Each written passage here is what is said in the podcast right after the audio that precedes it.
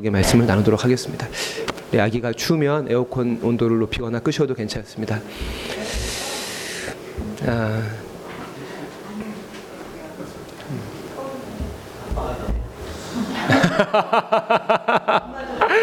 뭐가 더워요, 말.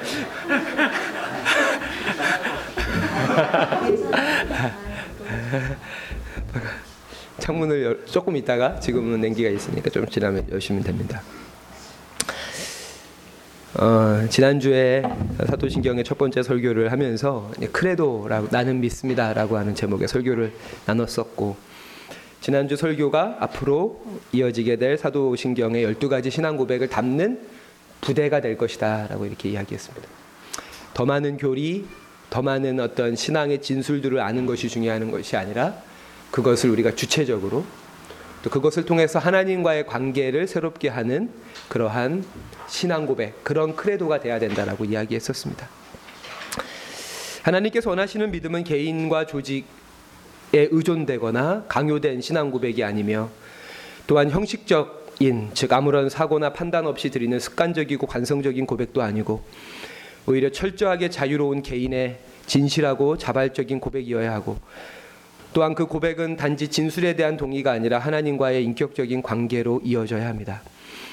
이처럼 크레도란 앞으로 우리가 함께 나누게 될 12가지 신앙 고백을 담는 그릇이 되어야 합니다. 크레도라는 세 부대에 담을 첫 번째 세술은 전능하신 아버지 하나님입니다.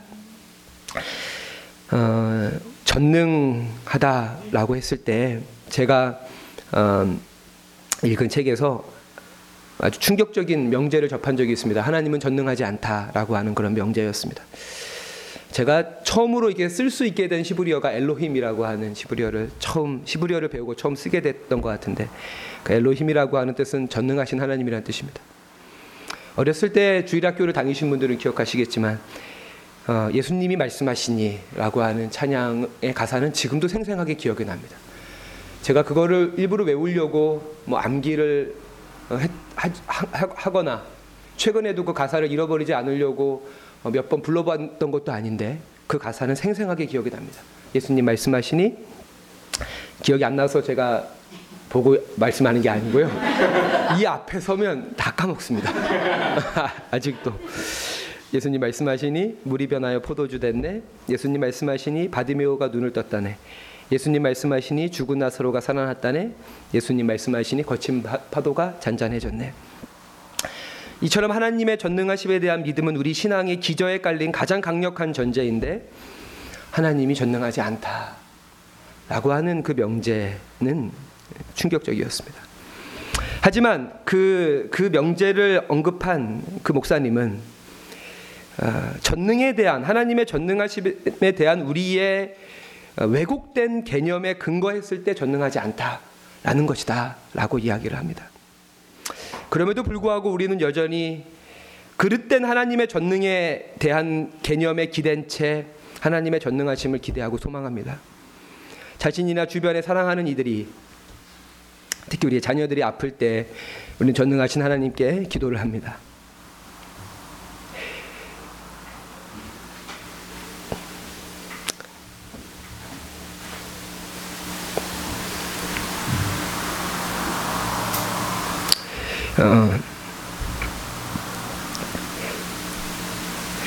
저희 어, 새 아이들도 지난주에 장염으로 또 가래로 어, 모두 고생을 했고 지금도 이제 고생하고 있어서 오늘 예배를 다 못 나오게 되었는데 그 심겨워하는 아이들을 이렇게 안고 재우면서 아, 자고 일어나면 좋아져라라고 이렇게 기도했지만 그렇지 않았습니다.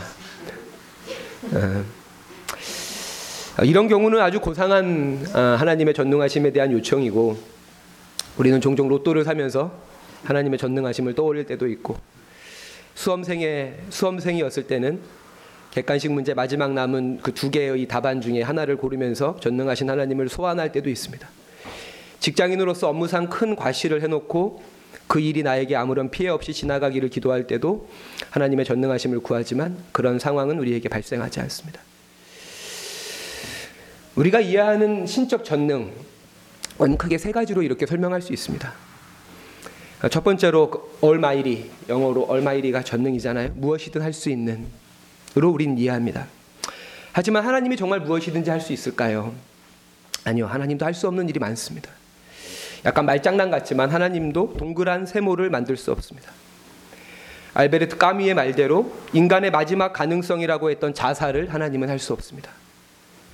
노아 시대 타락한 사람들을 보시며 한탄하시고 후회는 하셨지만 인류에 대한 마지막 희망을 버리실 수 없었고 지금도 자기 백성으로부터 거듭 등돌림을 당하시면서도 그 백성을 향한 자신의 사랑을 거두시지 못하는 것이 하나님이십니다. 우리를 사랑하지 않을 수 없는 하나님 그 명제만으로도 하나님은 무엇이든지 다 할 수 있는 분이 아닙니다. 또한 하나님의 전능에 대해서 우리는 한계가 없음으로 이해합니다. 하지만 하나님의 아들이시며 하나님의 본체이신 예수 그리스도만 보더라도 그분에게는 수많은 한계들이 있었습니다.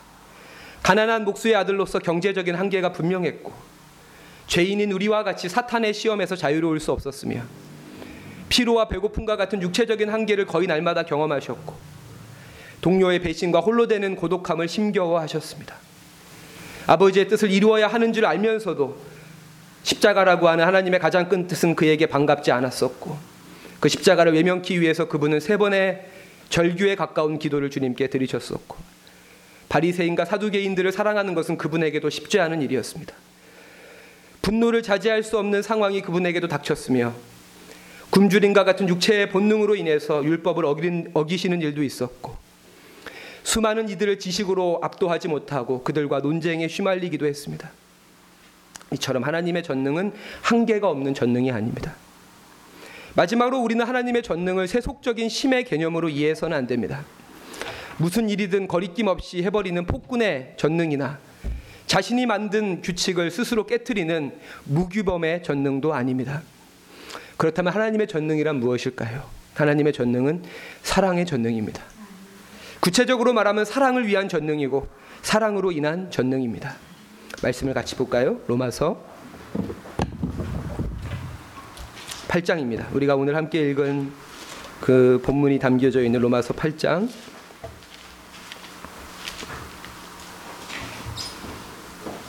35절 로마서 8장 35절 같이 한번 읽겠습니다. 시작. 누가 우리를 그리스도의 사랑에서 끊으리요? 환란이나 공고나 박해나 기근이나 적신이나 위험이나 칼이랴. 아멘. 38절부터 39절을 같이 읽겠습니다.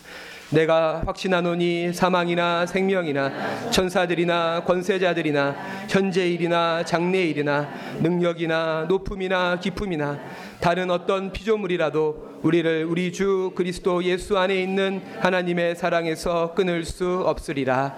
아멘. 아멘. 이처럼 하나님의 전능을 이해하는데 우리들에게 분별이 필요합니다. 무엇이 전능이고 무엇이 무능인지를 분별할 수 있어야 합니다.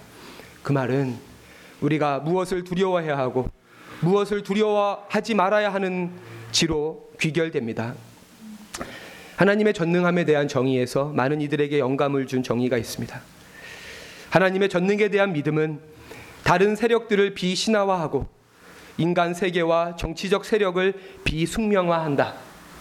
라고 하는 명제입니다. 다시 말씀드리겠습니다. 하나님에 대한 하나님의 전능에 대한 믿음은 다른 세력들을 비신화화하고 인간의 세계와 정치적 세력을 비숙명화한다라고 스위스 바젤 대학의 최코 사람으로 외국인 최초의 총장이 되었던 로우만 교수의 말입니다. 그렇습니다. 로우만의 이 정의대로 하나님을 두려워하는 자들은 이 세상의 그 어떠한 것도 두려워하지 않습니다. 진정 두려워해야 할 자를 두려워하는 자에게는 역설적으로 두려움이 없습니다. 말씀을 같이 볼까요? 마태복음 10장입니다. 10장 28절부터 31절을 교독하고 마지막 31절을 같이 읽겠습니다. 마태복음 10장 28절부터 31절 몸은 죽여도 영혼은 능히 죽이지 못하는 자들을 두려워하지 말고 오직 몸과 영혼을 능히 지옥에 멸하실 수 있는 일을 두려워하라.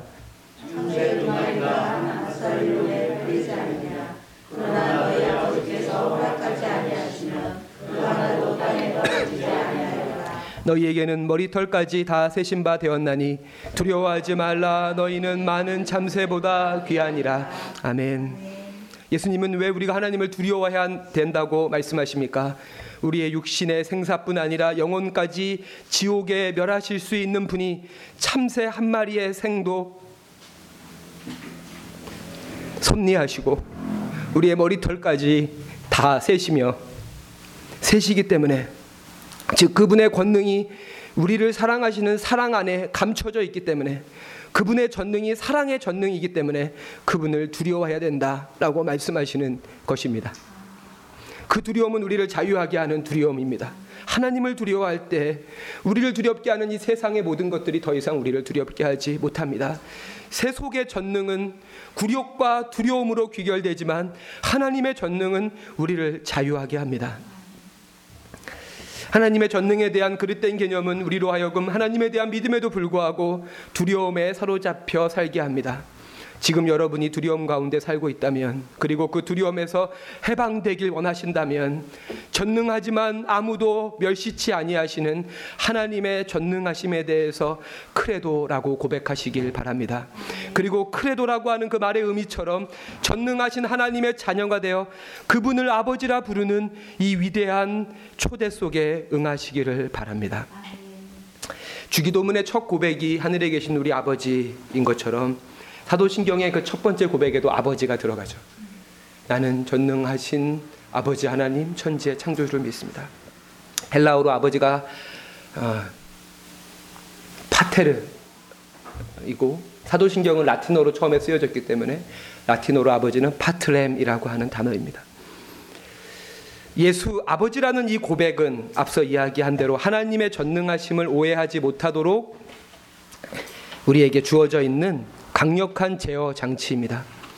성경에 등장하는 아버지를 대표하는 이미지가 바로 누가복음 15장에 집 나간 아들을 기다리시는 아버지입니다. 그래서 그 말씀을 근거로 해서 지금의 교황인 프란체스코는 하나님은 기다리시는 분이다라고 이렇게 정의합니다. 그리고 그는 자신의 모국이었던 아르헨티나의 대소설가인 호르에 루이스 호르, 보르헤스의 말을 인용하면서 갈라진 틈새에 잠복해 계신 하나님 이라고 이야기합니다. 하나님은 갈라진 틈새에 잠복해 계신다. 제가 이 인용구가 어떠한 인용구가 담겨져 있는 책을 읽어보지 못했기 때문에 어떠한 맥락에서 어, 등장했고 그렇기에 원적 원저자 그 보르에스의 보르에스가 담고 있는 이 말의 의미가 무엇인지 여러분들에게 말씀드릴 수 없겠지만 제 나름의 해석으로 말씀을 드리면 불완전한 이중적인 무능한 나약한 악한 우리를 사랑으로 기다리시는 우리 안에 그 틈새 속에 우리를 기다리고 계시는 하나님으로 저는 이해를 합니다. 주기도문에서 하늘에 계신 우리 아버지에 대해서 여러분들에게 설명을 해드리면서 왜 예수님은 하나님을 어머니가 아니라 아버지라고 아버지라고 부르라고 했을까에 대한 고민을 여러분들과 함께 나눈 적이 있었습니다. 그러면서 저는 여러분들에게 어머니 어머니와의 관계는 인류의 어떤 보편적인 공통적인 경험이다라고 이야기했죠. 그에 그에 비해서 아버지와의 관계는 보편적이거나 공통점이 별로 없습니다. 어떤 사람은 아버지와 매우 친근하고 어떤 사람은 아버지와 아주 이렇게 서먹서먹한 관계 가운데 삽니다. 어, 그래서 하늘이가 저희 집에 처음 왔을 때 거의 오자마자 엄마를 했거든요. 근데 아빠는 이제 합니다. 어, 그 아빠 근데 아, 너무 고마운 거는 아빠를 한 번 안 해요. 아빠 아빠 아빠 아빠 아빠 아빠 아빠, 아빠. 하늘이가 아빠라는 말을 부르는데 1년이라는 시간이 걸린 거예요. 그러니까 엄마라고 하는 호칭은 본능, 본능적인 호칭인 거고 아빠라고 하는 호칭은 신뢰의 대상이어야 되고 사랑의 대상이어야 되고 나를 기다리는 사람이라고 했을 때 아빠라고 하는 호칭이 나오는 거예요. 그래서 예수님은 하나님을 우리에게 아빠라고 소개하는 거예요. 터툴리안이라고 하는 교부는 그리스도인은 태어나지 않고 태어나 태어나지지 않고 만들어진다라고 했습니다. 그리스도인은 한순간에 되는 게 아니라 하루하루의 삶을 통해서 그리스도인으로 만들어지는 것이다. 라고 이야기하는 그 이야기도 하나님을 아버지라고 부르는 그 부름의 의미라고 생각이 됩니다. 약간 딴 얘기 같지만은 이번 싱가포르 북미 정상회담의 합의문 네 가지 합의문에 가장 많이 등장하는 단어가 혹시 뭔지 아십니까? 그 합의문에 대해서 워낙 미국의 언론들과 또 우리나라의 통일 전문가들이 이 강력한 비판들을 하고 있어서 제가 그 합의문을 영어로도 또 한글로도 두고 아주 면밀히 읽어보니까 가장 많이 등장하는 단어는 노력과 약속입니다. 노력과 약속이라는 단어가 이 네 가지 합의문에 계속 반복이 됩니다. 저는 그런 점에서 이번 합의문이 뭐 CVID가 빠졌냐느니 또는 비핵화를 위한 타임 스케줄이 없냐느니 하는 비판보다 그 합의문의 기저에 양국 정상 간에 보이지 않는 신뢰, 신뢰가 담겨 있다라고 하는 것이 이번 북미 정상회담의 싱가포르 서밋의 가장 큰 성과라고 생각을 합니다. 크레도는 진술에 대한 동의가 아니라 관계에 대한 노력과 약속입니다. 노력과 약속. 오늘 우리가 부른 구주와 함께나 죽었으니 구주와 함께나 살았다. 4절 가사에 잠깐 보면 그 가사를 부를 때 제가 이렇게 울컥했거든요. 4절 가사에 내 몸의 약함을 아시는 주 못 고칠 질병이 아주 없네. 괴로운 날이나 기쁜 때나 언제나 나와 함께 하시네. 언제나 함께 하시는 주. 그분과의 더 깊은 관계를 위해서 노력하고 약속하는 것 그것이 우리가 주님께 드리는 크레도입니다. 이러한 관계성 하나님과의 관계성은 목회자나 다른 이가 대신해 줄 수 없고 당연히 어떤 종교적 이벤트나 프로그램으로 대체할 수 없습니다. 여기 있는 우리들 한 사람 한 사람이 우리의 지치고 힘겨운 일상에서 사랑의 전능으로 언제나 우리와 함께 하시는 또 우리와의 사귐과 동행을 기다리고 계시는 아버지 하나님을 향해서 돌아서야 합니다. 우리의 삶의 틈새 속에 잠복해 계시는 아버지 하나님을 향해 돌아서고 그분과 얼굴을 마주대야 됩니다. 제가 지금 하늘이하고 얼굴을 마주대하지 못하거든요. 하늘이는 늘 등을 돌리고 멀리 도망갑니다. 이렇게 등을 돌리고. 어, 그래서 언젠가는 제 쪽으로 오는 날이 있겠죠. 지금 항상 멀리 가서 삘끔 돌아보면 제가 하늘을 향해서 이렇게 뛰어가죠. 물론 이것도 관계이죠. 하지만 그건 어린 관계이죠. 하나님을 향해 멀리 달아났다가 하나님을 향해 얼굴을 돌아섰을 때 하나님이 나에게 가까이 오는 그것이 아니라 하나님과 얼굴과 얼굴을 마주 대하고 그분과의 사귐과 동행 가운데 살아가는 것 언제나 어디서나 기쁠 때나 괴로울 때나 사랑하는 성도 여러분 말씀을 마무리하겠습니다. 시작되는 한 주의 삶 하나님과 동행하시길 바랍니다. 하나님과의 관계가 점점 깊어져서 여러분과 하나님과의 사귐의 그 깊이와 넓이가 이 세상을 품을 수 있는 넓은 품이 되시기를 바랍니다. 아, 그 서양에 제가 한 번도 그런 초대장을 받아본 적은 없는데 서양의 초대장에 보면은 뭐 결혼식이라든지 파티라 초대장에 보면은 왼쪽 하단에 RSVP라고 하는 이 약, 약어가 써 있다고 합니다. 한 번도 받아보지 못했고 구글에서만 그런 초대장을 찾아본 적이 있는데 그 RSVP라고 하는 게 회신 바랍니다라고 하는 그런 불어 제가 이 불어 읽을 수가 여기에 써, 써오긴 했는데요.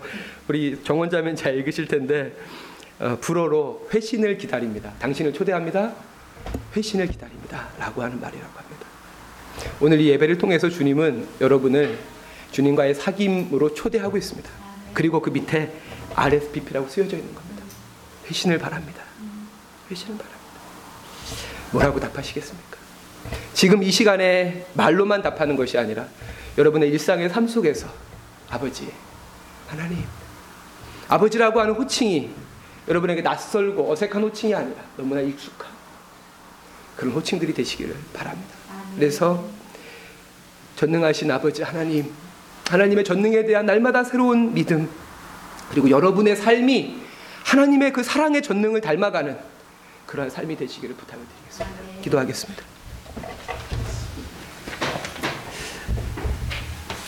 자비로우신 아버지 하나님, 이 세상의 모든 능력과 힘과 지혜와 권세를 가지고 계신 그 하나님이 항상 우리를 기다리십니다.